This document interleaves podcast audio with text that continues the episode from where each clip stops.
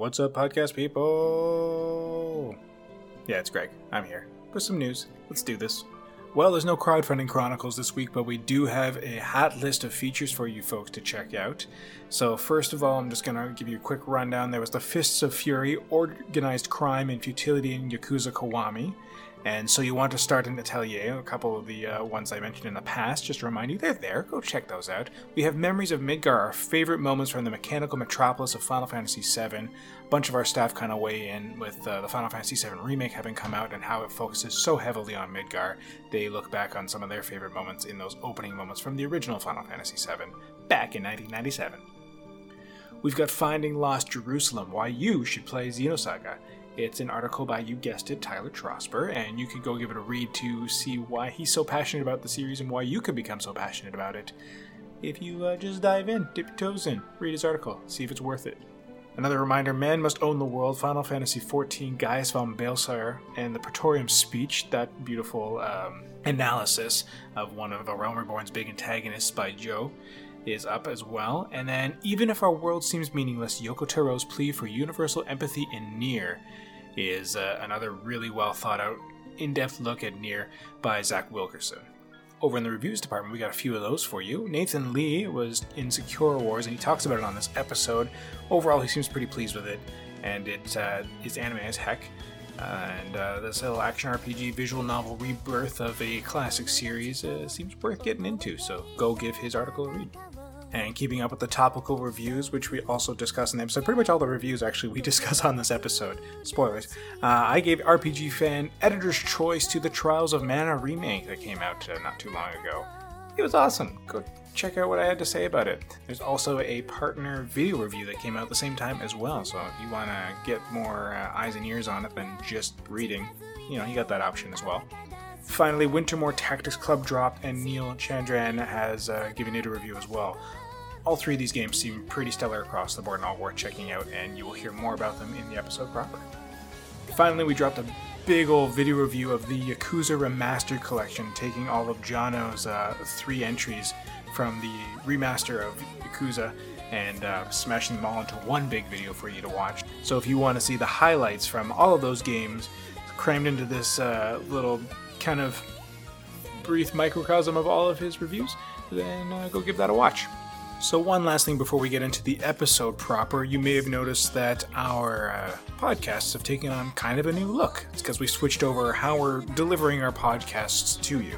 So, first of all, your newsfeed may or may not work out just fine. Most services seem to be taking things automatically and updating them just fine. But for those of you having any issues, uh, we recommend you unsubscribe and then resubscribe. Make sure you're looking for the proper RPG Fan podcast. It's RPG Fan with no space in it. Our old feed used to have a space in it, but we're phasing that out hopefully, so it shouldn't really be an issue. So if you search RPG Fan, all as one word, that should hopefully bring things up to date for you as well. And uh, as far as that, uh, most things will tell you when a podcast is available, and um, hopefully you'll be able to stay up to date. But if you do have any issues, please email me at podcast at rpgfan.com so we can sort that out. We've also added a boatload of new platforms, and for those of you who have been asking, yes, we are now on Spotify, along with a whole bunch of other stuff. So go check out uh, our uh, new updated podcast pages to see all the different services we are now on additionally over the original ones that we were on. And uh, finally, yeah, we got a nice little embedded uh, player on there the website now, so you don't have to download it or go off to a separate place if you're just taking it from the website directly, which is just a really nice little usability thing. So, any rate, our uh, wonderful fearless leader Mike Salvato has put all of this information in a much more thought out uh, news article for you, so you don't have to try and remember everything I'm saying. Uh, you can find that on the website. It is um, in our news archive for 2020. Uh, if for some reason you're listening to this way late and have missed the boat somehow, it's article 10399, and uh, you can go track that down through our archives. At any rate, uh, we hope that this new podcast experience really makes everything better for you when you're trying to take in all the various RPG fan podcasts. And uh, we are moving into to the new future. The new future? Because that's what the future is. Shut up, Greg. Just let the podcast happen. Okay, enjoy it. 188. That's the one. 198.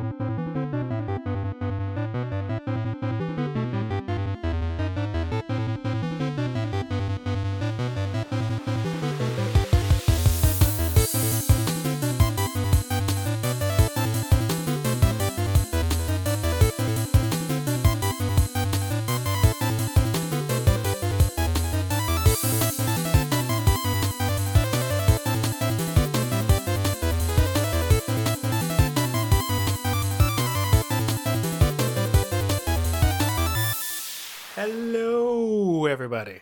I just tried like a weird Doppler effect, so that way it didn't do the thing like I always done, where I come in way too hot at the beginning, and I just kind of like leaned into the mic. Hopefully, you all enjoyed that. I don't know what it'll sound like. We'll hear in the edit. Anyways, welcome to Random Encounter 188. I'm Greg Delmage, your uh, host that you're stuck with, because uh, nobody else wants to do it. I'm kidding. I love doing this, and it's pretty awesome because I get to talk to sweet people like my co-host Jono Logan. Always a pleasure. Hello, Jono. Welcome back. Uh, I'm glad to hear you're doing all right. What with uh, current events happening out east Canada? Yeah, yeah. That was uh, that was um. I mean, it's, I've been talking to my parents fairly regularly about it. It's very uh, un- unheard of in Canada. I mean, it happens. It just doesn't happen as big. Well, hopefully, it happens less now that we have the assault ban. Yeah, exactly. I mean, it seems like a good way to deal with it. But uh, that is a very different podcast to talk about all that. Still, I'm glad you and yours are all doing all right. Yes, in we're all the wake fine. of all that. Good. And otherwise, we are joined from, joined from, joined from Toronto. There we go. That's how I'm going to spin it, everybody. Joined from Toronto by uh, Nathan Lee. Everybody, Nathan, welcome back. Hey, good to be back. It's always good to have you. Also, uh, back on the podcast from, uh, uh, I guess we'll we'll get him to regale us with the story as to whenever the last podcast he remembers being on was. But uh, the man who gets us so many codes, talks to all of the folks uh, that want us to review things for us, hopefully, uh, is Neil Chandran. How's it going, everyone? And uh, yeah, and I think the last uh, podcast I was on was uh, Retro Encounter when uh, we were doing the feature on our favorite RPG casts, ensemble casts. Oh, right. Nice. Who was yours? Final Fantasy VII. That's a good one and very topical. have you gotten into the remake yet? Um, no, I haven't yet because I do not have a PlayStation 4 yet. Well, there we go, Neil. It's really good to have you on. Um, as I was saying in the pre-show, I've known Neil since I started at the site, and I've gotten many a review code thanks to Neil's uh, hard work and keeping in touch with all the developers and publishers out there. But I've never actually gotten to talk voice to voice, face to face, however you want to put it, with Neil. So this is this is exciting times. First time really chatting with Neil, who's a bass and bike enthusiast, as I recall. Not motorcycle, bicycle. This is true. and in that we are kindred spirits uh, as far as the bike cycling goes. But I don't think I'm near as passionate about it as you are. but it gets me places, so that's what I'm happy about. Not right now though, because no one's going nowhere. At any rate, uh, where we are going is into the land of uh, video games. We've all been playing stuff. We've all been getting through um, this whole global pandemic and these times at the moment. And a lot of that, yeah, is being able to put times into games. Although I can't say as I've had as much time as I would like to play video games. I thought I'd be like a lot lazier, and I'm not. Uh, I'm still keeping very busy around the house. As people who've been listening know, I'm also homeschooling my daughter, swapping in and out with uh, with the, the wife this week. We uh, my wife roped me into doing a 48 hour film competition with her this week through her work. Uh, those will go live at some point. I'm sure I'll share it with everybody. So we basically made a film, just the two of us in the house, um, in in 48 hours, and it was a lot yeah, I'm finding ways to keep busy, and a lot of it doesn't involve video games. Uh, what about you guys? Are you finding it's mostly video game times for you, or are you finding other side projects and skills you never knew you had? Take it away, Jono. I'm a freelance writer, so thankfully I still have, you know, I still have work. I'm still writing uh, on a regular basis. Uh, and between that and yeah, playing playing quite a few games, and I kind of am looking at this as like get through the backlog, and I have been hammering away at it, and I've gotten through quite a bit of it. And God only knows how much longer this is going to last. I might actually make it through a little bit more of it before uh, it's all over. For a second, I thought you were going to say like I actually might make it through my backlog before this is Oh, all God. over, and I was like, "Don't you lie!" And then No, you're like, "I might make it through a little bit more of it." I was like, "That's more honest." No, there's there's no way in hell that I'm getting through Steam my Steam library, and not not to mention my Epic library because they keep releasing great games for free, and it's just they're just piling up. it's it's a bad it's a good bad problem to have i guess. Nathan you're um, also stuck with the, the whole family gaggle at home but you were saying like, your parents are keeping busy and you and your sister kind of hang out and stuff too as best you can. So is it mostly again video games for you or do you, have you taken on some new hobbies Uh, still mostly gaming for me. Like uh, I've been trying to knock out all my assignments as quickly as I can, and uh, that's Right. bas- It's basically what has really been keeping me busy throughout this whole thing. I'm, I'm trying to find some stuff on the side to do, like uh, playing some of the vi- games with friends online, but that's about it. Well, at least you're keeping yourself busy. And Neil, have you been uh, knocking out some sweet bass licks? Yep. I mean, for my day job, I'm an educator, so, you know, I spend my mornings, you know, e teaching my students and everything, but yeah, a lot of my free time is spent is spent getting better at playing bass. While my uh, computer was out, I was also catching up on my reading backlog, which I'm making a serious dent in, and uh, well, I can and since I got a new laptop, I can play more video games again too. Yay! He's back, everybody. He's back. yeah, it's it's not easy to be an educator in these times. Like I, I appreciate like our daughter's teacher. You know, she touches base about two or three times a week. They use Microsoft Teams right now and kind of conference call all the students. Which for kids in grade four, that just sounds like trying to herd cats. And it's um, it just sounds like a nightmare to try and put this together and keep it all structured. And especially for this teacher, she it's her it, this was her first assignment as like a full time like not just being a part time on call teacher anymore. And it's just like cool. Now you have to teach in a pandemic. Have fun. And so yeah, she's doing really good, but it can't be easy, I imagine.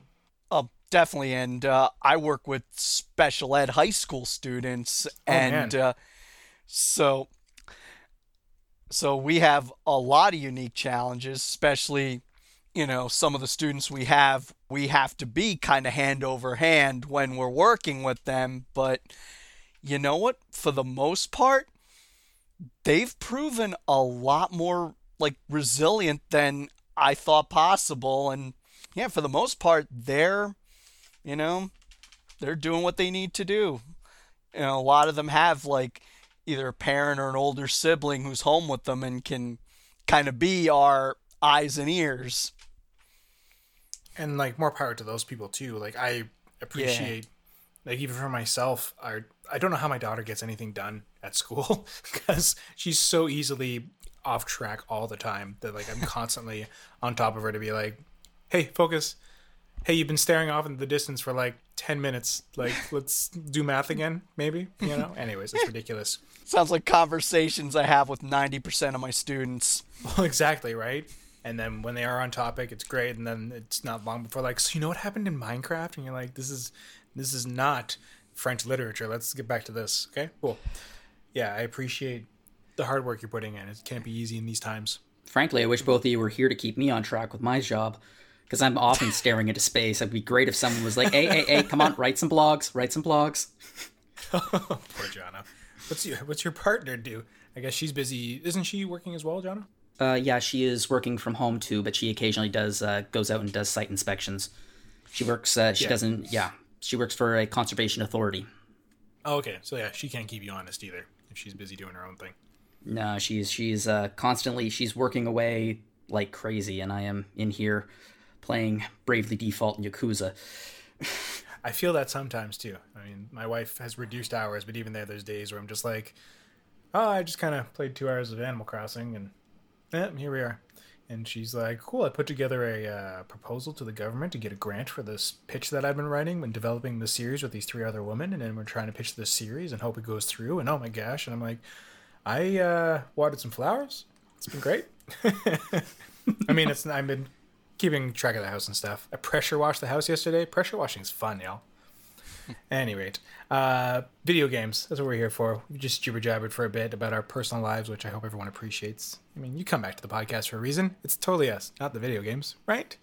Right? Anyways, uh, one big release that just came out uh, was Trials of Mana. It, uh, as of the last um, episode that dropped, I probably could have talked about it just in then, but I hadn't really gotten too deep into it enough yet. So this came out last Friday, if I'm not mistaken. Yes, last Friday, Trials of Mana 2020 version dropped, a remake of the SNES classic from 1995 that we only just got in 2019 uh, legally. I mean, if there's there's means people were playing it before that, but uh, the official localization. That was a fast turnaround time on the remake. Whew. They got right on Right. that. They released the 16-bit version, and bam, they got the uh, remake out quick. Well, exactly. Like uh, they, it speaks to the fact that probably ever since the collection of mana was announced originally in Japan, they were probably already developing this remake, and then uh, and had the localization in store. Mm-hmm. So I'm wondering if they were just like, let's just put it over here and release this in English because we already have the other two games localized in English. So eh, it'll print money, and it did. So it just kind of made sense. But yeah, getting that announcement at E3, both that the game was available for the first time ever, and that they're remaking it, and it actually looked like a good remake, was was it was a good move on their part. I believe Solosi almost passed out when they actually announced that. Oh, exactly, and he will tell you about it every time you ask. Um, and I was I would have been in his shoes if I was even there at the event doing the same thing. It's um yeah. It, there was a lot of trepidation, obviously, going into this review for myself, and just the news that's been leaked because the Secret of Mana remake uh, was not so great back in 2017. It was just kind of throw a 3D slap of paint over top of it, and we're good to go. Not so much. People wanted to see some innovation and some good quality of life stuff, and that just wasn't given to us. So with Trials of Mana, they they seem to have gotten the message because this game is just the thing that makes it is the fact that they rebuilt the core systems from the ground up so in such a way that it still feels like the original experience but refined and that's exactly what needed to happen Yeah, which is nice to hear because I mean they they put so much work into the English localization. You would hope that they Yeah. would maintain it. well exactly so the fact that we've yeah the fact that we've got it in any, any shape and form is a miracle and it's yeah it's great so i was overjoyed to be able to play this game it is just fun like if anyone remembers just being a kid picking up a video game and just losing yourself and just having a good time with your friends and stuff like this is that game again i mean i said it as such in my review at the tail end of it but that's just what i felt the whole time i just was enjoying myself thoroughly The Mana series is great for that. I find, uh, like in terms of their in terms of uh, that you know their RPGs, Final Fantasy and Saga, Mana is the Mana. Mana is the kind of thing you can just jump right into and play and enjoy. You're so pretentious Mana, Yeah, Trails of 'cause- Mana. Yeah, because I remember playing the original uh, Secret of Mana, like the 16-bit version, and just the world was so colorful. It's like it was a world you wanted to get lost in. Absolutely, it's its biggest appeal. Like between the simplicity of the story, which part of that was because of just the localization and what they were able to do, but yeah, the world is just so. It's just it's what it's what you picture when you just picture magical world. It's bright, it's colorful, it's vibrant, it's easy to just go right into, right? And it's it's just a wonderful experience. And the the second Densetsu three now Trials of Mana was more of the same with a really cool uh, refresh on the combat system and a bit more kind of a fleshing out of the story. And then now with the remake, they've embellished that so much more, mostly for the best. Um, yeah, like I really didn't have a lot to disparage. It was funny. I was reading through uh, some of the, the response we got to the review for, through people when uh, Steph does her beautiful recreations in her like little collector's card review card that she does on Instagram Oh, those are awesome. right? Oh my gosh. And we would get some feedback from folks, and it was all very good. And one of the people were saying, like, those cons are hardly cons. And I'm like, I know, but you just sometimes you don't want to pick your favorite children, but you need, you have a favorite. So you, you eventually you have to nitpick and find something. And I mean, you could take it from what you will. I mean, having some lackluster voice performances and poor video optimization is, yeah, it's not a big, none of it breaks the game right? But it's you, you still got to knock points somewhere because nothing's perfect either. Yeah. Have we ever reviewed a hundred percent game? I don't think so. I don't think we have, uh, and that's the problem. I mean, some people are so invested in the series or the game that if you point out any criticism at all about it, like if you point out that the voice acting's not quite right, it's like a personal, it's a personal hit against them. And the reality is that a brilliant game that is the game of the year will still have some things that aren't one hundred percent. Well, absolutely. And I mean, I I didn't give it ninety percent, but I still or higher, but I still found it. It's it's a I gave it editor's choice because it's it's still a fantastic game to play and everybody should. It's not without its flaws, but it's amazing. It was just like I said, just unbridled fun from start to finish. Like picking the, you know, you, you, I already knew what was kind of going on because I've played the original a few times through now, so I knew I got to make my party. But making the party is much more important now in terms of how it affects the story. Like there's the, the the little touches they added with each of the characters have more personality now because they have more room to speak and uh, not just you know literal um, gigabytes of space more room, but also just they've filled out the story more to allow for more breathing room between the story beats in some ways. And then you have cutscenes and everything like that that kind of adds on to all of it, uh, which your mileage may vary with due to the performances, as I said. But um, in between the moments, if anyone's played like Dragon Age or well, I guess even yeah, like Dragon Age, Mass Effect, um, they kind of are you know the the staples for that, where the characters kind of have banter between them in between moments, and it kind of helps develop the fact that they actually have a relationship, which is, speaks to what we were kind of talking about was one of the flaws of Octopath Traveler a few episodes ago, that it seems like the characters don't have a relationship. Yeah, they're in their own individual stories, and that's sort of it. There's really not a lot of crossover. Well, exactly. Whereas each of these heroes, all six of them, have their own individual stories, and even then, each pair of them share a story, so to speak. So, for example, I had Hawkeye, who shares the same villain group as Riesz.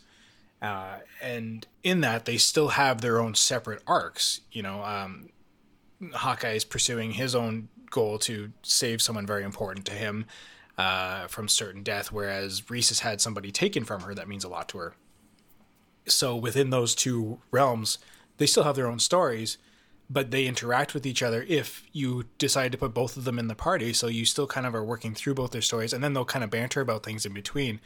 And some of it is poignant to the stories, which is, I think, a service to the storytelling.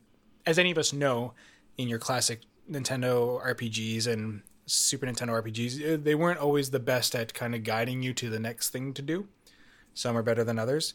And then some could argue we went kind of hard the other direction by leaving too many breadcrumbs and feeling like your hand was held the whole way through. And I would say this one's a little guilty of that, I found, but at the same time, it means a lot less kind of running around and banging your head against walls by going like, "Which NPC will trigger the thing?" So there's that, but it kind of takes a bit of the mystery out of it. At any rate, it's um, in between each of the story beats, the characters will kind of sum up stuff. So like, uh, you know, uh, they're like, "Hey, so we uh, now we're on our way to get this thing done, right? Yeah. What do we feel about this?" And then they'll kind of the each one will basically have a line about it, and it's kind of nice to make them feel like they care about the story and they're on board with it, and have you know a feeling towards the action that's happening at hand, right? And I thought that was probably the best addition to the game in terms of the storytelling aspect of it, because otherwise the story is pretty much the same. They didn't really add anything else aside from the post game content, which we're not really allowed to talk about because Square Enix. But uh, otherwise, yeah, they didn't really embellish the the actual story too too much, except these little characterization things, and that was the real thing I was looking for is having these characters come that much more to life. Yeah, and I mean the the base material of Trials of Mana was it was a, it was a very very late era SNES game. Uh, like it was only two years before Final Fantasy VII got released, uh, and because of that, at least in my opinion, uh, everything from the mechanics to the the art style to the character interactions, everything is very much evolved from. It, it's pretty much on par with a PS1 game in terms of its mechanics, at least from what I've played of it. Mm-hmm. Which is possibly why they they bumped the localization of it because they probably wanted to focus on developing for the PlayStation One at that point. Yeah. I'm a little surprised they didn't port it actually. Now that I think about it. Yeah, actually, it probably would have stood up, but maybe they were already developing Legend of Mana. They maybe didn't want to step on their own toes. Yeah, that was a that was a smart decision. yeah, exactly. Legend of Mana was oh so good in my opinion, um, and definitely married the two worlds really well of the Super Nintendo vibe and the and the pushing letting the PlayStation uh, power back those much more enhanced graphics, uh, even though they were all 2D. Like it was oh, it's such a vibrantly lovely game. They didn't go into the uh, the 3D world until Dawn of Mana, which is basically so. Did anyone else uh, unfortunately play Dawn of Mana on the PS2? No, I missed it. Nope. No. It's okay. Uh, you should all be happy you missed it. It was just, it was not. So this game uh, was basically what I wanted Dawn of Mana to be. When I so uh, like it's just you wanted to be able to explore those worlds like in in Secret of Mana like it was seamless right like you could literally almost walk from one place to the other through all the little tiles right Yeah. so it was one big map. There was no like overworld map to get from location to location. If you want, if the those places were landlocked, then you had to travel via Flammy or via Cannon, uh, which will never get old. Um, and so it was all like this one tied together world. And then so when they tell you like you're gonna get this in 3D, you're like, uh, yeah, please, because Legend of Mana it went more to the overworld map thing, but then the worlds you went into themselves were still pretty huge and felt pretty much the same. So it was it still captured the vibe pretty well. Whereas when you get to Dawn of Mana, everything was a was a level. It was a stage. It was a self-contained stage, and they were granted decently sized, like maybe like um, Hyrule Field kind of size on like Ocarina of Time. Still pretty big and ample to explore and lots of levels, but they made it more like a plat a very bad platformer actiony kind of game, and it lost a lot of its magic. And then uh, t- coupled with the fact that they had like a, a lousy like leveling system that you only leveled to like max level three each stage, and then you had to re-level up when you went to like the next quote unquote stage. It was just really dumb and backwards, and the story wasn't enough to keep it going. And so that was just a huge letdown. So seeing that world now truly come to life in 3D through Trials of Mana, it just makes it for any Mana fan of the series is just gonna like you're gonna see this world. And I grant you, it definitely looks like a PlayStation 2 game that's been HD remastered because it's it's simple in a lot of its design. Uh, it but it's it's still so vibrant and colorful and beautiful and just captures the right parts of the Mana series into the 3D world so perfectly. And I'm excited for people like Nathan, who is uh, a very funny man uh, in that he doesn't want to doesn't really dig the uh, the sprite works in the the 2D world of gaming because that's not where he started. Such a baby, it makes me feel old. Anyways, so now I'm glad that you'll get to experience this game because you'll probably actually want to play it. No, I do. Like, uh, I really want to get into Trials once I have the opportunity to. It just like it looks like a game I'll have a lot of fun with. Oh, for sure. The tropes from it being a JRPG are all the more enhanced now that they have more active performances, so to speak. So that'll probably strike a chord with you as well. Yeah, it should. So I actually have to wait for the quarantine to end first because I because I and I pre-ordered the store and I'm just like I want to go to the store and buy it. But I can't. Oh, you want the physical? Yeah, I always prefer physical if I can. Oh, fair enough. So on top of that, it is just fun to play. Like the combat system is awesome. Um, as I mentioned in my review too, like there was broken stuff in the original one. Like the luck stack didn't work right, so you could actually like get critical hits increases through luck stat. Basically, luck only helped with like your treasure chest gains, and that was about it. And you couldn't use shields. So Duran, uh, one of his light class path, basically goes into being a heavy tank because he gets shields, so his defense just skyrockets. But you, there was no shields; like they, they didn't work properly, and I don't think they added anything to your defense stat. They were just kind of a, they just were there, and not even you could see them anyways. So it's uh, awesome that now all these things work right. They refined the class system and the growth system, so now they dropped the agility stat, and instead, basically, when the old one, whenever you leveled up, you would get to assign a point into one of your governing stats where uh, up to a cap based on your class level because there was the the one, two, and three as the the game goes. So now same idea. Like they all your governing stats cap out, but um, you now kind of get perks within those stats, which is super cool. So it's it's a clearer trajectory because in the old one, when you leveled up and changed your class level as well, you would get access to some new stats and new skills, but you never quite knew when they were going to unlock unless you went and read like a playthrough and stuff like that. And people who had you know figured it out and put it in their walkthrough, uh, then you can figure it out that way. But now you can actually assign your points and know like, oh, cool. So if I put nine training points into my luck stat, I'll get this cool uh, ability that now lets me find uh, special items more often. And so you can equip that to your character. Plus, there's some of those abilities you can get that you can equip on anybody. So you you don't have to just worry about one character being focused on one thing. You can kind of it's very flexible, and that's what I loved about it. Like the whole new system is much more customizable. Each character isn't quite as hemmed into exactly what they have to be. I mean, it's not like you can change their core skills and stuff. Like if you're a magic user, you can't suddenly just learn healing magic from somebody else. That's not a thing. But at least you can make them like do you want them to get their special attacks more? Do you want them to be really good at landing critical hits? Do you want them to um, do more damage with their heavy attacks or have the most magic damage that you do? So you can kind of build them and tweak them a bit that way, which I thought was really awesome. Yeah, and not only that, I mean, you have so many characters to play with and so many different builds that you can uh, create. Well, ex- exactly. Um, and with all and with all the class system, and now they've added the fourth tier classes as well. There's just a lot more expansiveness in the game in those each of those class things, which is like the most fun part of that game is starting up a new party and changing their classes. Well, it seems like they really. It seems like a game that already had a ridiculous amount of replay value now has more of it. Yeah, and you can zip through it so fast. You can play through each of the characters' prologues if you don't want to jump into another replay, because originally that was the only way you could kind of know what the other characters were doing.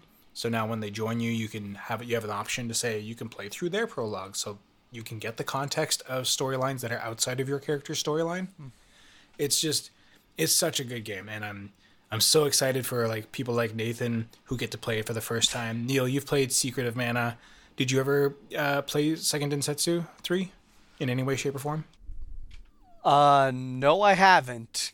Because I'll be honest, I was actually kind of a late comer into the uh, SNES era of uh, RPGs because because I had a Sega Genesis during that era. So Boo. You were one of those.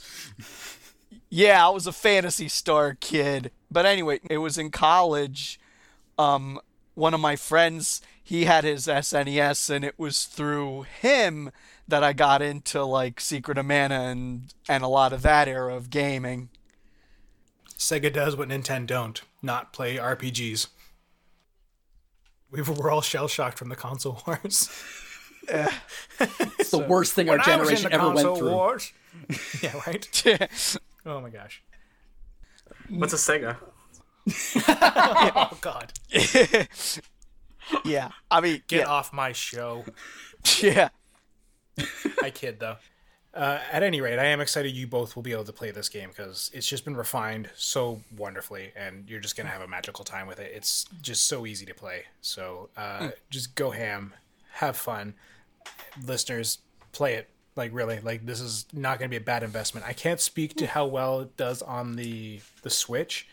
I'm slightly worried because, like I was saying, it's not well optimized for the PS4, which is weird considering it doesn't like as we had Alana on last episode saying that the Final Fantasy VII remake is seamless and butter smooth on the PlayStation 4, and she might be playing on the Pro. I'm not sure. I have heard the Switch has frame rate issues, and I hear that the PS4 or PSC version is definitely better. So if, if you have the option for that, you should probably go for those. That's just what I've heard. That's one of the tricks about being a reviewer is like we, you know, we we get codes for the games, but we can't review it on every single system. And because we can't review it in every single system and the experience is slightly different on each one because of optimization or I guess just plain power when it comes to the Switch, Control distribution or whatever. yeah, your Yeah. your mileage may vary depending on what uh, what you're driving. Yeah, exactly. or especially if you know you're reviewing the PC version of a game and it's pro- and it controls completely differently on a console. So yeah, I had that experience when I was playing Thea: The Awakening, because I played it on Switch first, and then realized it was a port of the PC game from many years before, and I picked it up on PC because I loved it so much. But I was like, I can clearly see this will handle better on PC, and yeah, it's like it's night and day when you try and convert strategy PC controls to console, right? and vice versa. Like I remember when I was playing uh, Oberdin Oh, yeah. on Switch, it was like, well, this is working, but it's not.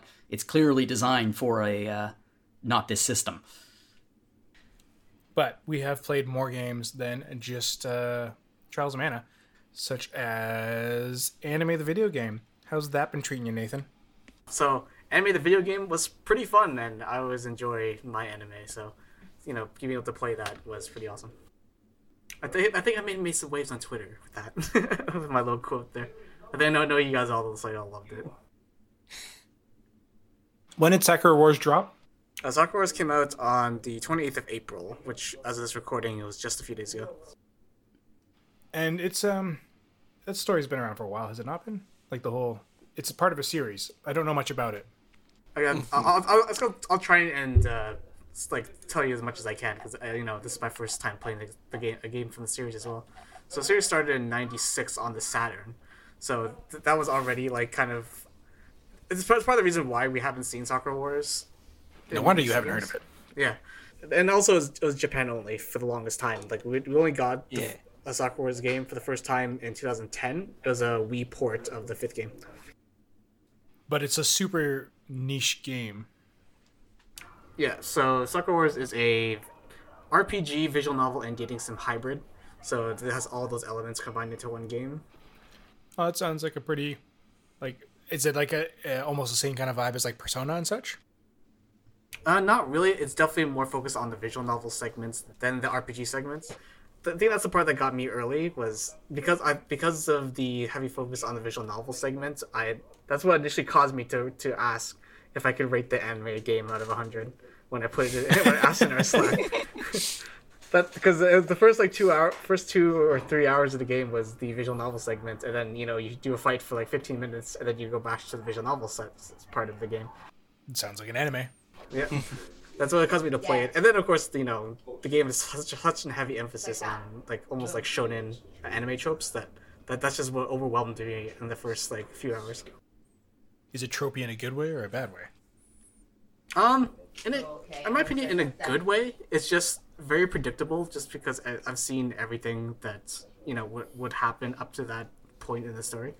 Like, you know, you have the you know they go against all odds, right? The the, the one uh, Sakura goes in solo and then just just and manages to destroy all the all the enemies and just she somehow manages to survive through the entire thing into plot armor and you know she should have died like I feel like a couple times on mission.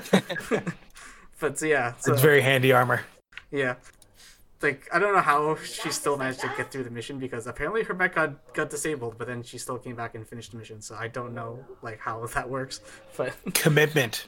And the It's power of friendship, She- maybe? power, power of friendship and to see her you know the captain comes in and saves her and then she's like oh yeah let's just get right back in the mech and let's go Yeah, because I recall you saying at one point that the game, like, literally made you feel like you were in an anime, and I feel like any anime fan is like, man, I wish I could be in that anime. Well, exactly. Like, are, are you on board with this game, Neil? Like, are you wanting to dive into Sakura Wars, knowing how heavily steeped it is in anime culture? You know what? Having played my f- more than my fair share of cheesy visual novels, I'd give it a shot, sure. Yes, you certainly have, and bless you for it. and also, you know, through uh, being part of RPG Fan and, uh, you know, being the person who's in touch with like developers, publishers, and, you know, PR representatives, I'm privy to so many games that like would have otherwise flown completely under my radar. And while some of those, uh, you know, were terrible, a lot of them were like some really cool hidden treasures. We've definitely had those. I mean, I, I've scooped a couple of them from you that I was like, oh, this totally would not something Neil would have picked up. And then, oh, this is actually surprisingly a good time. well, speaking of uh, tropey visual novels, um, Wintermoor Tactics Club sounds like it should be like a very JRPG, uh, anime inspired uh, visual novel, but it very much is not. And it does have tactics in it. Uh, Neil, you picked up this one. Is it, is it a straight up? It's an indie game, is it not? Yes, it is. uh, from EVC, and that uh, Yeah. is coming out soon. Uh, May 5th. So yeah, how has that been stacking up? Because it looks really cool. Yeah, you know what? And and you know what? And my thoughts on this game tie into some of the things we've been discussing before because A, this was one of those games that I would not have known a darn thing about if it weren't for being part of RPG fans. So it was one of those hidden treasures.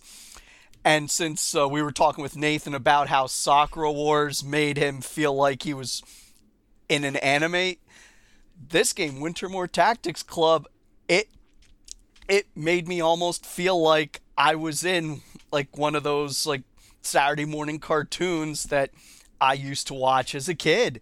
And that's right. Is that simply because of like the style, or is that also fed in by like the writing style as well? Um, yeah, definitely, definitely a bit of both, and and each chapter almost feels like um the beginning and end of like an episode, and you would watch on TV. Oh, that's a nice way to progress. Yeah. Let me just uh, give you a li- the little quick and dirty on um, what Wintermoor Tactics Club is about, because This is a game no one's probably heard of. It takes place in a f- heavily fictionalized version of the 1980s, and uh, Which is like all the hotness right now. and the setting is Wintermoor Academy, which is like this very exclusive boarding school. Think like Hogwarts, but without the spell casting. And so the character you play as is a girl named Alicia who's uh, an aspiring fantasy novelist and and she's a member of the school's tactics club she where she and her two friends Colin and Jacob play um, Curses and Catacombs, which is a tabletop game kind of like Dungeons and Dragons. Amazing. Huh. So one day the club's playing, and then the principal makes an announcement. There's a huge assembly in the auditorium, and he says that all the school clubs have to participate in like um, a knockout snowball fight tournament. You know, the winners get to move on and be named the school's ultimate club. The losers have their clubs disbanded. What? And if you, That yeah, seems and unfair. if you don't participate, your club gets disbanded too. oh, I guess that's the best way to like uh, ass- reassess funding. Yeah, right. So, and so Alicia and the Tactics Club, they somehow, against all odds, win their first snowball fight, but Alicia's super conflicted about it because while she loves being, because she's a misfit at the school, and the club gives her a sense of belonging, and even though the club they beat were a bunch of mean spirited Draco Malfoy type elitists, she realizes, hey, they were misfits too, and they needed their club for that sense of belonging. And so there's the two thrusts for the narrative is Alicia, you know, fighting to, you know, keep her club from getting disbanded, but also trying to figure out what's going on because something is clearly rotten in Denmark here and what is what is this crazy principal playing at with this snowball tournament and all that? It makes me think of um, the opening of like Final Fantasy Tactics Advance when you have like the snowball fight tutorial. But in any case, the game is a strategy RPG, but the uh, marketing copy calls it a quote unquote cozy strategy RPG. Yeah, what's and that? kind of felt cozy, but I think it's because it's a more it, it's not like a hardcore tactics game like say Fire Emblem or um like a NIS Tactics over thing yeah. thing yeah or like Disgaea where there's like a cajillion stats, tons of menus. I mean, the combat is is you know it's it's pretty accessible. You know, battlefields and parties are small, so battles occur fairly quickly.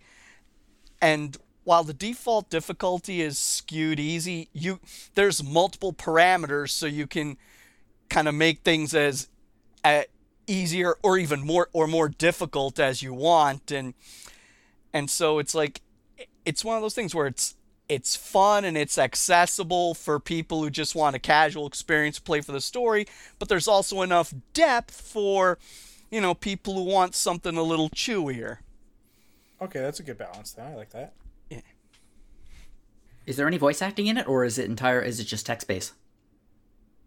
um it it's text based there's there's no voice acting but i didn't but you know what the music's but the music is actually pretty good and i didn't miss the voice acting at all because as i was cool. reading i could easily envision what you know each of these characters would sound like Oh no, and sometimes oh, voice that's acting isn't necessary at all. I was just curious. Because sometimes, Yeah. like playing RPGs when I was a kid, like obviously the characters were in my head and I would hear specific voices for them. And then when I think Final Fantasy IV's remake came out and I heard the voices, I was like, that's not, no, that's not Kain at all. And I was going to ask you about the music. Like stylistically, is it like your kind of standard RPG fantasy kind of ambiance, so to speak, or is it a little more unique? How much into like the quirky Saturday morning cartoon yeah does it play? yeah the yeah see the music is synth yeah the synth based music it Yeah, it definitely um, Oh touches. yeah, be eighties as heck. Yeah. yeah, so while like battle themes, especially when the club is, you know, playing their tabletop RPG, are appropriately heroic. Um, in between battles, when Alicia's walking around the school, talking to people, doing side quests and all, the theme has more of that, like, you know, has more of that, like, kind of homey school theme. Think something like um, the Balamb Garden theme from Final Fantasy VIII. Oh, nice. And then, of course, you know, when different characters have like their little cuts, different cutscenes, different music, different theme music plays for them. Like, like as as you said earlier, um, you know, when you look at screenshots, you see different like clubs and stuff, and whenever you encounter members of those clubs, you'll get the little club theme music, and it's And that definitely helps to feed into the character and I guess yeah, what you envision in your head for sure. Yeah. And I feel like just having the unique music for the club members and also the fact that every um every character in the game every character in the game, playable and non-playable, had their own like very unique sprite, you know, unique body type, unique like hairstyle, even unique gait as they walked. It like there were no look-alike paper doll characters. Which can be easy to phone in with, I guess, these kind of hand drawn style games. Just to Yeah. kind of cut some corners, they'll just kind of hand draw a basic frame. So it's nice that they individually drew out everybody. That's pretty rad. It Yeah. looks like a super diverse cast.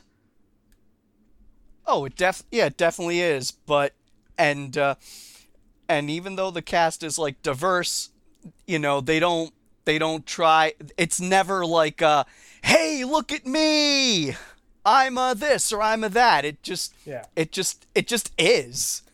That's great. I love, yeah, I like that more developers are trying to take that stance with just people are just people. You don't have to be mm-hmm. like, oh, look, there's the one lesbian. It's like, you, we don't, that, that's not what defines them. You know, like, like they're just people who, who love and do what they do and look like they look. We don't have to have a token X character of skin color, you know, orientation or whatever, right? That's great. Yeah. That's awesome to hear. Exactly. Well, that's good. I'm glad that uh, diving into the uh, into this indie cash that we have um, paid off for you because this game definitely looks wonderful, and it's so it's got um, visual novel elements to it because you've talked a bit more about the tactics situation. How much does that play up the visual novel aspect? Well, you know what? Here's the thing. I mean, like you'll never, you won't see any mechanics that are like your traditional visual novel, like where you have like the big portraits of characters talking to each other and then making choose your own adventure decisions. It's, it feels more like, you know, just like a J, more like your average JRPG, really, where, like I said, between battles, you know, Alicia just will go around to the school, you know, randomly like talk to people. Sometimes, you know, they'll give her like side quests to do. And But there's uh, no you like know, relationships to build or anything like that. I mean, you know what? There oh, there definitely is. And and cuz cuz uh, you know, as new members join the club, um Alicia has to has to write write some like campaign like um tabletop campaigns to try and help them with like some of their struggles and uh and doing that is interactive like as she's writing a story you're given choices of like you know plot points that she puts in it and i and i thought that was cool it kind of it, it felt like i was helping her like write the campaigns That's cool. Well, that's kind of cool then. yeah but there's no like dating sim type stuff. Like you're not. No. So you're not. It's not like Wintermoor Harem Club or something like that. Oh, not at all. not at all. And it's, I mean, because mostly it's just about, because it's just mostly just about, like, kind of, the theme of the game is just kind of just trying to, you know, connect, connect with people and build friendships because, you know, like I said, a big thing is that Alicia feels like she's a total misfit at the school and, and it's somehow it's, through the snowball fight and through this uh, tabletop RPG, she's able to try. She's able to try and connect with other kids on campus and Nice. you know help them out and and, And this all gets built naturally just through the storytelling. Less Oh, so definitely. Through the player going out and pursuing the relationship, so to speak. Like, Yeah. They get developed, but if you didn't, there's no like mini game aspect to that.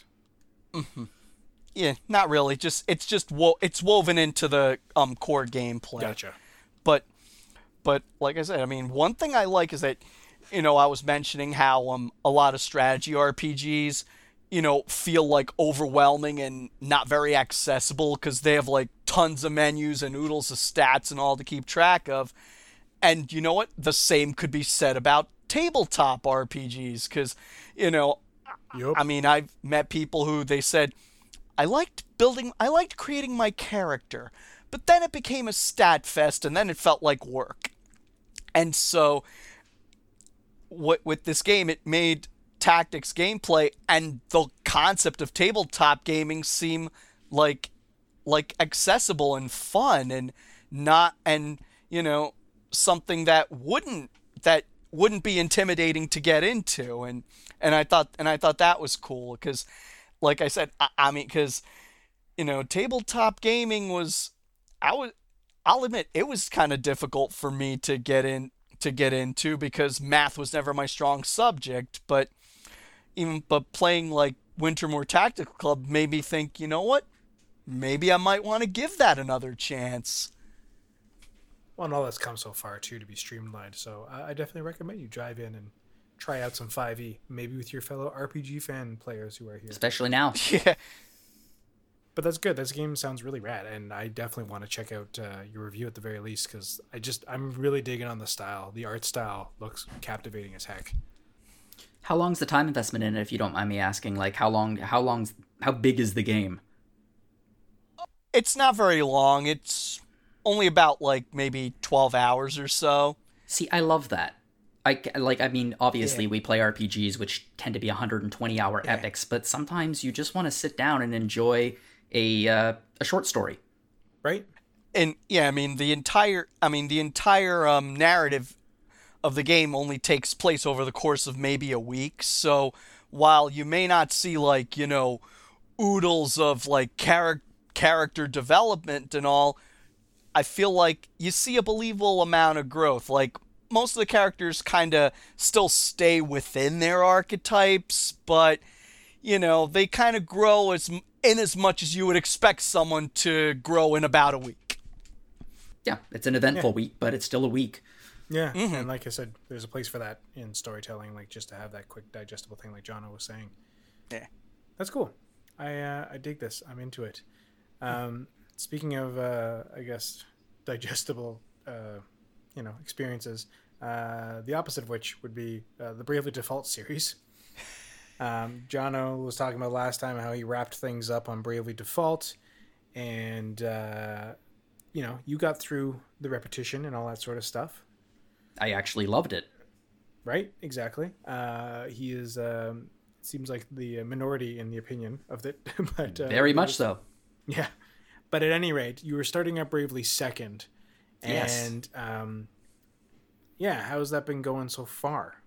I think I started up Bravely Second like an hour before we recorded the last podcast, and I finished it an hour before we started this one. Well, that's some good timing. Yeah, it was not wasn't bad. I got in just under the wire. Uh, I mean, my impressions of it were uh, they were positive. I don't think it's as good as the first game, um, and I think that's a fairly commonly held position here. But it's not Yeah. bad by any by any stretch of the imagination. It feels much more Still like a. it's still a very good RPG. Job system is fantastic. The art is the art design is stunning. Music is great. Acting is very good too. Um, the voice acting is is very solid. Uh, yeah, the first one had some good stuff too. It's good. yeah, and there's a lot of returning actors in this one as well. So I, I very much enjoyed it. My main criticism is that it did feel a bit like a expansion pack for the original game. Like you know how when you played you know how when you played like a I don't know, Warcraft 3 or StarCraft, you get like the expansion pack after it and it would have like a further campaign, but it would basically Right. use all the same assets with a few extras. That's very much what this felt like. It felt like an expansion pack. Um, and there's nothing wrong with an expansion pack. No. But that being said, uh, I did find I, I, had some problems with it. I didn't get into it as deeply as the first one. Uh, there were some tonal issues that were really strange in this game. Um, there was like the first game there was there were some funny bits but it took itself seriously. It was telling a serious story. And in this game everyone seems just very flip about what's going on. And they're like like it's not there's no real time crunch. Like the first game you constantly felt like you were under the stakes are low even though they're not. Um, the stakes are quite high. is treating it like they're low. Yeah exactly. And it, it, it's a little weird. And i mean one of the returning characters Edea uh, I mean, she was my favorite character in the first game, and I, she's actually my favorite character in this one as well. She's a delight. Yeah, she is a delight. Murger, um, she's she's great, uh, and she felt like you know this was her game. In fact, all the side quests used her as the main character, as the as the focal point of them, and I thought that was a really smart idea. But like another returning character, Tiz, kind of just felt like he was there. Um, he just didn't feel like uh, as as well developed or as as necessary as he was in the first game. Uh, Magnolia Arch uh, is a great character. I really like her. You, who is the main, who's the protagonist in this game, uh, me, I'm the protagonist. You, I actually, that's they make a few jokes about that. It's Y E W. What about you? Yew, um, is he's he's a huge whiner and he's kind of a coward and he grows throughout the game and becomes braver and braver and and as he realizes he hard defaults. truth yeah exactly. As he realizes hard truth about his life and his family. Um, there are times when i really liked him and there are times when i was just like ugh just get tiz back in the main role there was also a tremendous amount of fourth wall breaking in this game. There was a little bit in the first game. In fact, there was a bit of a plot point, but it was like teased, kind of. But in this game, they bring in a lot more of our world, a lot more heavy references to uh, the world we live in. And also, there weird. were times it was weird, and there was a section at the very beginning. This isn't a spoiler because it was at the very beginning of the game. Yew is trying to uh, he's trying to get uh, across a cavern, and there used to be a bridge there, but the bridge is out, and he's afraid of heights. So he turns to the camera and he says, "Oh no, the bridge is out. I guess I'll have to go through the forest instead." Very pleased with himself, and he like addresses you right. He like addresses you, and it felt very much like a Guybrush Threepwood moment where he's kind of addressing the audience, and it just felt tonally shocking compared to the first game, especially considering I finished the first game and then I jumped straight into this. Um, Oh, weird. And it wasn't just like the uh, there wasn't just the choice of camera direction or the acting where they just chose the face of him. Like you felt like he was actually looking right, quote unquote, into camera, so to speak, yeah, to deliver. Uh, weird. to deliver. And I mean, that happens a few times in the game, and that actually plays into later plot points. Um, also, I felt this game was very beholden to the first game in the sense that the first game has a uh, massive twist midway through. Um, and it's, Sure it's- does. Yeah, it has this huge twist midway through, and it changes everything. And I, I personally think it's it's not just the repetition; it's also you know characters turn out to have secret agendas and stuff, and you don't really see it coming. And then the whole title screen changes, and they did the exact same thing in this game. It's not the same twist, but they like there's a major twist, and at that moment, uh, the the title screen changes to something else. Um, They kind of just like M Night Shyamalan it, whereas like once you know there's a twist, then you're like, okay, when's the twist? Yeah, this game, the first game felt the first game had ti had little meta commentaries in it. This game is full out meta, the entire thing. And that's a perfectly legitimate choice for a game. I mean, there were it was very enjoyable, but coming from Bravely Default tonally, it didn't match for me. It didn't it, it just didn't it just didn't engage me the same way as the first one. Um, and I mean, it also has the problem of Final Fantasy IV the after years, where it's like you're catching up with these characters years later, and it's like, okay, what are they up to? And uh, I mean, I liked it. I really liked it. If I, you know, I, I might actually write a review on it, and it will get a good review. It won't be as good as the first one, um, but no, I, I enjoyed it. Glad I played it. I highly recommend if anyone out there is uh, looking to the Bravely series and looking for a Final Fantasy style RPG, start with Bravely Default. And if you dig Bravely Default, continue into Bravely Second. You might you might uh, really enjoy it. Well, it's amusing um, with our talk of Bravely. It seems to bring uh, listeners out of the woodwork. because we got another listener email actually on the subject of Bravely Default.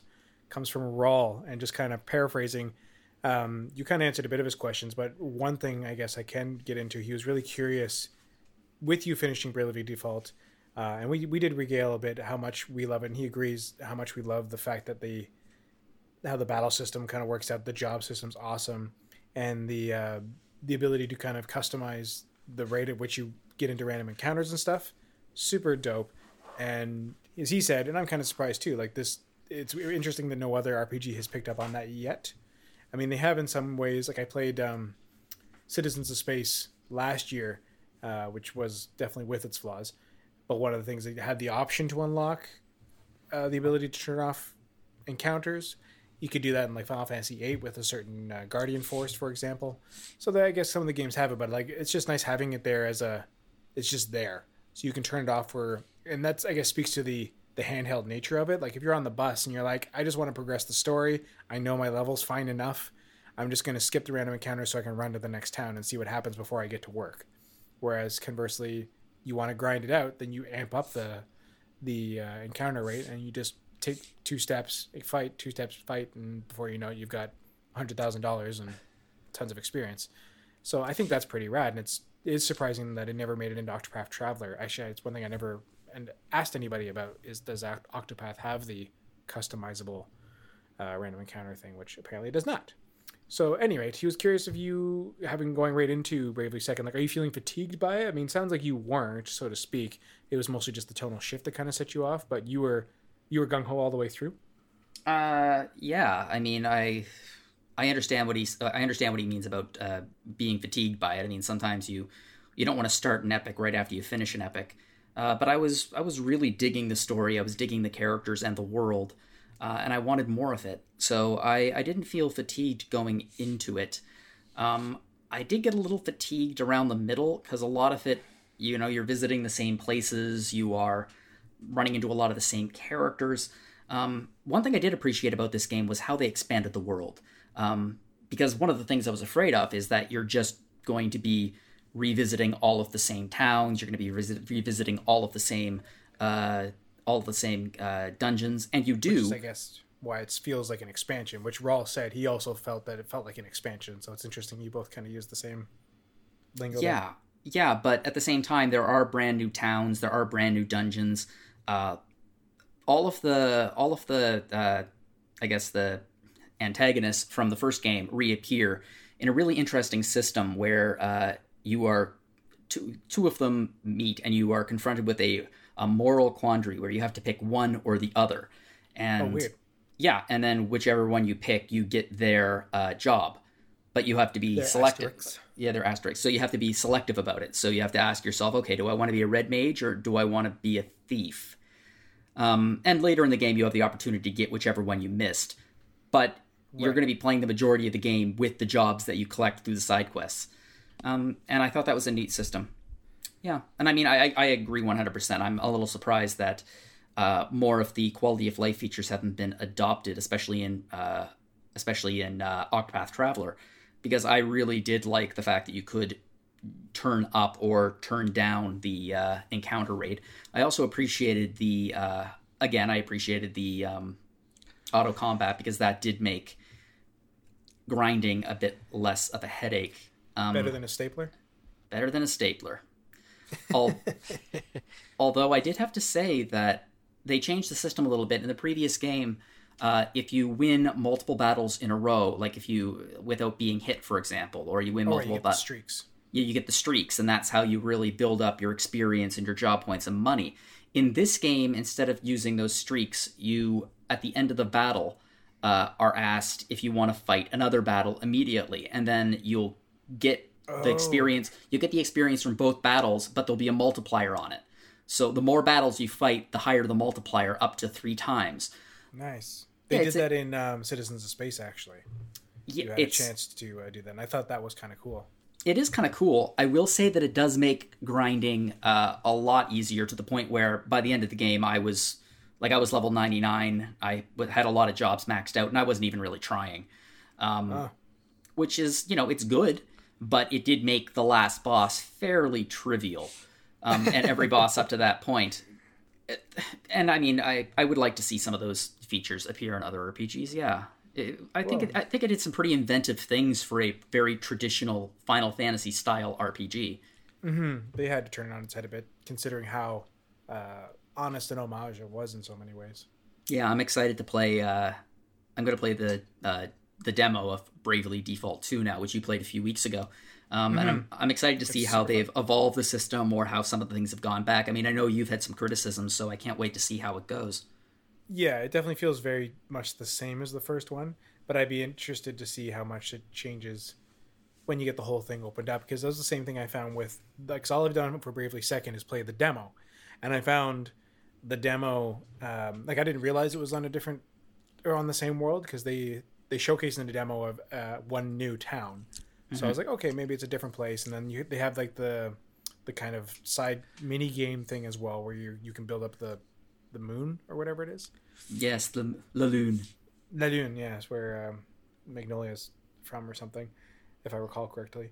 Um, That's actually rate- that was actually a joke that I loved in it, where the the language of the moon is French, um, and she occasionally and she'll just speak French randomly, and everyone on the planet will be like, "What are you talking about?" And there's one there's one villain in from the first game uh, who has a French accent, like a very stereotypical French accent, like that kind of thing. oh yeah, yeah, yeah. Yeah, and he's and he's like talking, and she is like, "What accent is that?" He's talking so weird. Why is he talking like that?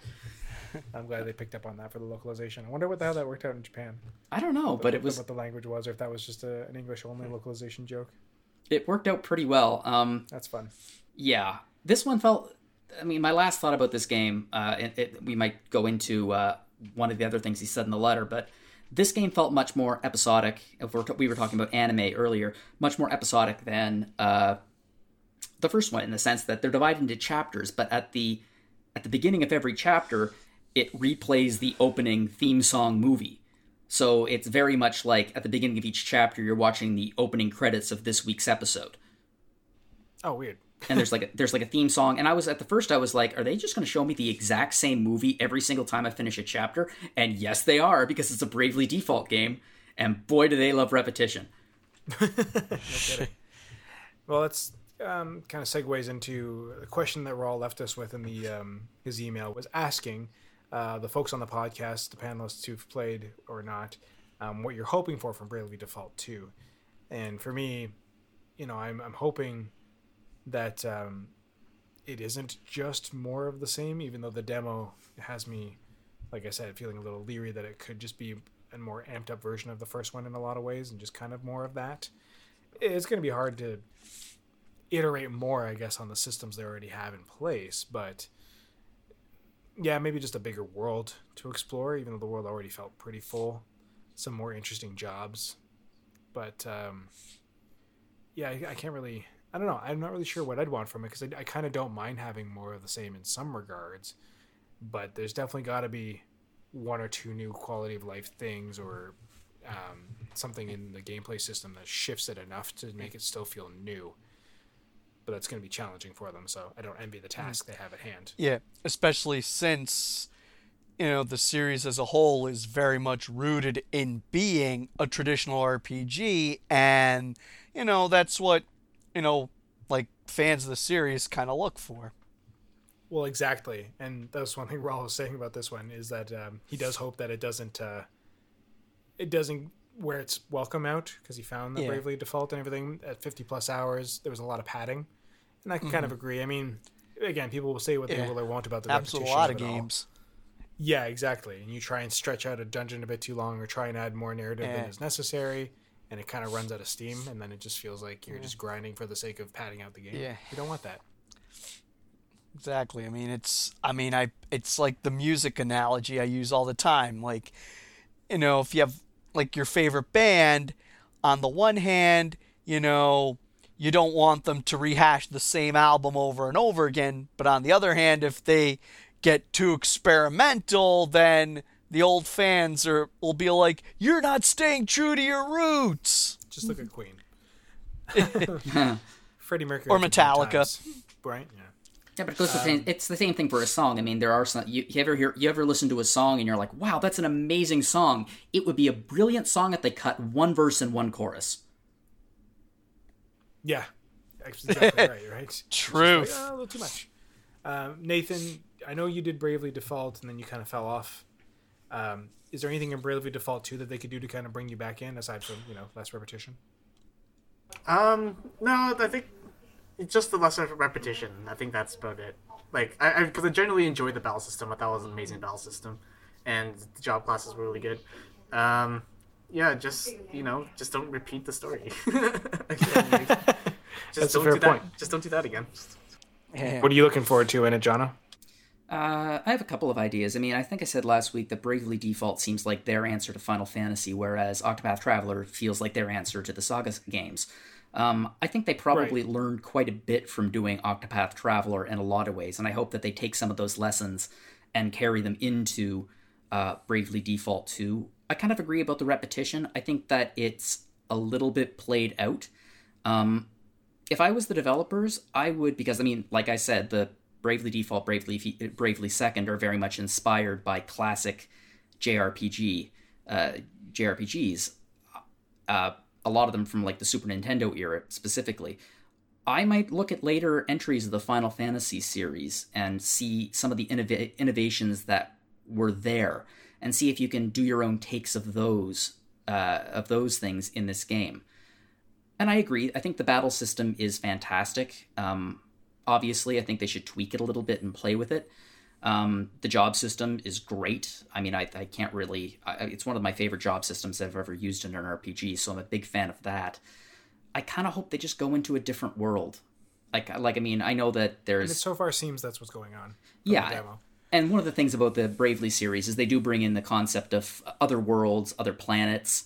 I mean, for gosh sake, other times, other times. It's it's very much a it's a fantasy game, but it does have a few science fiction concepts. So it's not out of character that they could do a brand new story on a brand new planet and still maintain many of the concepts of Bravely Default and Bravely Second yeah, that were introduced. Whatever links them together. Yeah, the Celestial Realm and a few other things like that. They could still use the world building that they did in those two games without actually setting it in the same world. Like as much as I like, as much as I like Tiz, and I'd love to see uh, Edea again. I'd like to meet some new characters. And you will. And I will. The demo. I'll be really excited to hear what you have to say about it. I am excited to play it, and I will uh, share my thoughts. Um, well, to round out this thing, because we're uh, we're getting to the end of the episode, one unifying thing that I've kind of been picking up from our uh, conversations, there's been a lot of JRPG being thrown around here. A lot of games that have very heavily uh, amped up anime tropes, so to speak. I mean, Trials of Mana has definitely turned that up. I mean, there's little bits of it in the SNES one, but I definitely find with the new acting and the voice acting, they can definitely play into a lot more of like the anime acting, so to speak. So it definitely feels much more JRPG even than the original did. And well, Sakura Wars, we got you know where that lands. And Bravely Default is definitely not uh, uh, not innocent in the uh, the JRPG realm of having tropes and very uh, tropey characters, especially in its character building between them. Those little side moments as well. Power of friendship, baby. And and you know what? And even Wintermoor Tactics Club, even though it's you know by a Western developer, a lot of Western. It's in it's heavily it's inspired by um you know JRPG gameplay. Mm-hmm. Well, yeah, and especially with the visual novel aspect of it, and uh, yeah, it, it sounds like it. I mean, I mean, it, it's a it's a school where there's fighting, uh, for amongst the clubs. It doesn't really get more JRPG than that in a lot of ways. And so, yeah, to that point, like, um, again, I I can probably predict some of the answers here, but like, you know, how much how much uh, JRPG do you want in your RPG? How much anime do you like in your RPGs in general? I mean, obviously everyone has their tastes, and there's a lot of our fan base I know definitely heavily lean into the JRPG um, side of the genre like they're fans and, or something. right? Almost, it's crazy um, that they. That's why they're here. But no, uh, it's and there's obviously a big voice for people who like the Western kind of trappings as well. And well, I guess what I'm trying to, I guess, ask is just you know how much is too much? Is there a right amount? Do you like seeing a blend of the two, like kind of like Wintermoor Tactics does, where they take their Japanese influences and bring those into the Western world, or do you, would you rather just be straight up all anime all the time? That's a difficult question to answer because I feel like I almost have to take that on a case by case basis depending on the game. Like, Yeah. for example, if I were to play, say, an Idea Factory or Compile Heart game, then I would be disappointed if it toned down the fan service and the trophy stuff.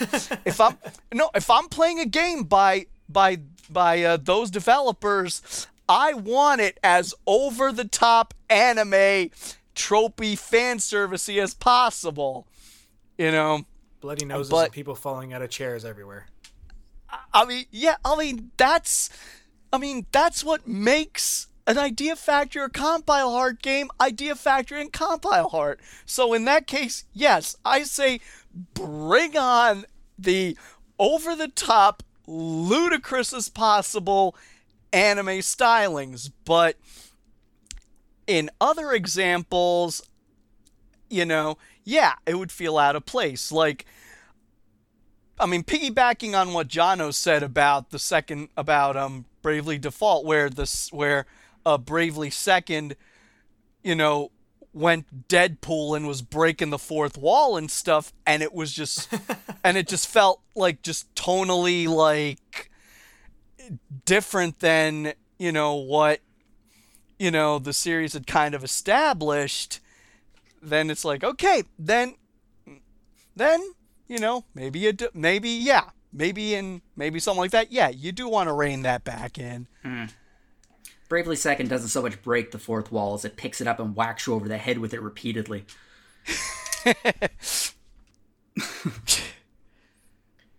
Well, Nathan, you were one of the ones I was saying I could probably predict what your answer would be here, but prove me wrong. Do do I prove you wrong? Hmm. Nah. No, like, like I, I- personally, for me, it depends. Like, for like, I I like my anime, like, I like my anime. Just you know, I think a lot of people know that, but in some cases, like, That was almost a weird quote. I like my anime like I like my anime. Right? anime. I'm trying to like you know the gears are spinning in my head just really slowly right now. but, but, Okay. um, it's it has for me it's almost on a case by case basis, uh, or it's either that or I, have I need an adjustment period. So it's kind of like that with Sakura Wars, where as mentioned like right off the bat, it kind of whacked me over the head instantly with with the anime tropes and everything like in the first like three hours. So and then it, it took an adjustment period for me to be like, okay, n- like now we're super okay. When you get into super anime stuff, then I was kind of like the, my mindset kind of changes basically uh, on the fly. Like, but normally it depends. Like when I go into like as Neil mentioned, the Compile Heart Idea Factory games, I go into it expecting to be basically whacked over the head with anime tropes all the time. But but you know if I, if it's something like I don't know like Final Fantasy, which isn't like which takes a lot. Ins- I don't want to say inspiration from Western anime, but stuff from Western games. But like something like like Final Fantasy to go super anime, I don't know how that would you know sit with me. I think it just, like I said, it's always just depends. It's like Chocobo's Dungeon might be the closest we get to that. Yeah, or what's the other one? Well, the Final Fantasy. Or something. World of Final Fantasy, yeah, it feels a bit more on the anime end, yeah. And there are Final Fantasy games that are more anime than others, even in the main series. It's true, but I still find like I think what um, Nathan is saying, yeah, they ride the line pretty well. Where they, Yeah. the, the tropes are usually for a mo- it's usually like a gag here and there, but it definitely doesn't permeate the entire experience. Yeah, like every character will they, they like they have their own archetype, but that's not so like it doesn't whack you over the head with it. It's like saying like, oh yeah, that, like they just constantly do things that are like within the archetype. It's it's, it's Final Fantasy characters are just um, they're just better at you know exploring more things about the character than just their tropes. Right, absolutely.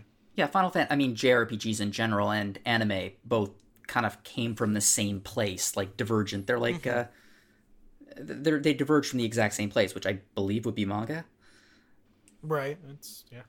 Yeah, so it, it, there are obviously similarities between the two, and in some games there are it's very very anime, and other times you know a Western audience took that framework and ran with it, and you end up with uh, a lot of Western RPGs. Well, exactly, and that's where we got a lot of our inspiration. Our Yeah. being Westerners, so to speak. Um, like for me, I Like I prefer my my stuff to be better balanced. Like probably the most JRPG game I've played in a long time that felt almost too JRPG for me was Xenoblade Chronicles. Um, the original and, or two? Uh, the original. Okay, I guess I guess two would be would be probably be too much for you then. Good to know. I still really want to play it. I mean, I I don't like dislike them, but it definitely there's moments I was just like, oh my gosh, this is anime as heck. This villain, this ridiculous story plot device that I now need to swallow, this random chained god, whatever. Like, yeah, there's just moments I was just like, this is anime AF. Wow. And um, um, yeah, it borderlined it for me where I was just like, my suspension of disbelief is being tested. but as far as tropes and stuff go, it wasn't too guilty of that, and I'm not super down with that aspect of it. At least certain tropes are fine, like the comic eggs and such, but some of like the more fan servicey tropes I can take or leave. And you know, the, everyone has their taste, and that's totally fine. But yeah, I think that's more the extreme edge. So yeah, it's, it's good to hear that Xenoblade Chronicles 2 may test me but uh, I'm open to it because it might just be that kind of fun-loving anime experience that, like you said, maybe I just need to let go a bit more. But Sakura Wars might be too much for me. it was almost too much for me, and I can and I quote myself as handling it an, an incalculable amount wow. of anime. Yeah, like I, I, can handle a lot of it, but Sakura Wars at the beginning was like, whoa, okay, this is testing me a little bit. this anime goes up to eleven. I think like up until now, like the most anime I had in my games until I started playing like Final Fantasy was like the anime character portrait package for XCOM Apocalypse that someone modded in way back when. So not much. Um, then Jono uh, has. I mean, you've been really enjoying Bravely, and that's got its definitely has its anime moments. So it's obviously not too much for you.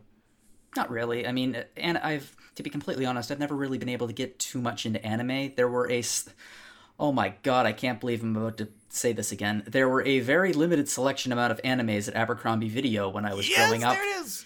Um, so I uh, my exposure to it was very limited growing up. So I just don't think that it really uh, hit my taste. Yeah. yeah. I mean, obviously I watched Sailor Moon, um, but I mean, I think that the only the only two animes that I think they had were uh, one called uh, The Guyver, and another oh, right. and another one called Dominion Tank Police also read. Yeah. Okay. Yeah, so those are the only 2 I've animes I watched like as a child growing up, and I guess my main exposure to anime tropes and things like that would have been through RPGs. Um, yeah, it's. I mean, I'm fine with. There are various games, just like there's there's trash anime, there's brilliant anime, there are trash RPGs, there are brilliant RPGs, and trying to find that balance is what makes a great game. Yeah. Well, thank you so much, uh, either way, for uh, entertaining that question. Um, and uh, hey, folks out there, uh, you can entertain us with other questions. You can email us like Rawl did at podcast at rpgfan.com. Rawl, again, thank you so much for the email. Uh, it's really nice to hear from people. Uh, I, am happy to have emails all the time. And you can also find us on Twitter at podcast or not at podcastrpgfan.com. I just said that. Shush. you can find us on Twitter and Instagram at RPGFancom. Uh, you can check us down at, on Facebook. You can find myself. I am G Delmy on our Discord, and I am Greg Delmage on Twitter and Instagram. Jono, folks can find you on the interwebs where? They can find me on Twitter at John O'Logan. And Neil, how can people talk to you unless you know they want to get you to get us to review their game? um, Dincrest on as a normal human. Dincrest on the Discord. And Nathan, I am Smash King 27 on Twitter, and then on our Discord, I'm Smash King. And you can uh, also listen to other podcasts that we have. We have Retro Encounter, uh, hosted mostly by Salbato, but some other folks. I was on it not too long ago talking about Soul Blazer. Um, we had some NieR talk not too long ago, talking about uh, very poignant stuff at this point in time. Uh, the therapy through video games kind of idea, mental health, very important to maintain in uh, the uh-huh. current state of the world. And uh, we also have Rhythm Encounter if you want to listen to some chill jams or rockin' uh, battle themes. One of these days, hopefully, we'll get some more stuff going through, but we've got a lot on the site in the back burner as it is to work on. And then, of course, we got Hat and Eric with Phoenix Edge, our affiliate podcast, where they keep up a bit more on uh, current events than I do, but uh, they're there and uh, they they do a good job. And you can also uh, watch their live stream of the show. It's a, it's a good time. Finally, uh, Mike Salbato has started another podcast because obviously he didn't have enough going on already with podcasts and Retro Encounter called Bravely Distance, uh, which, uh, yeah, he's just having chats with folks, how they're going through current things, what they're talking about. It's not all RPG centric, so uh, it's a little more general, but uh, still, he started that up. I think it's a good project. Go check it out, give him some listens. And otherwise, uh, thanks for being here with us, everybody. Uh, Jono, Nathan, Neil, thank you so much for being on the episode, guys. Oh, thanks for having me. As always, a pleasure. Yeah, you're, you're welcome back. Uh, don't be such a stranger, Neil.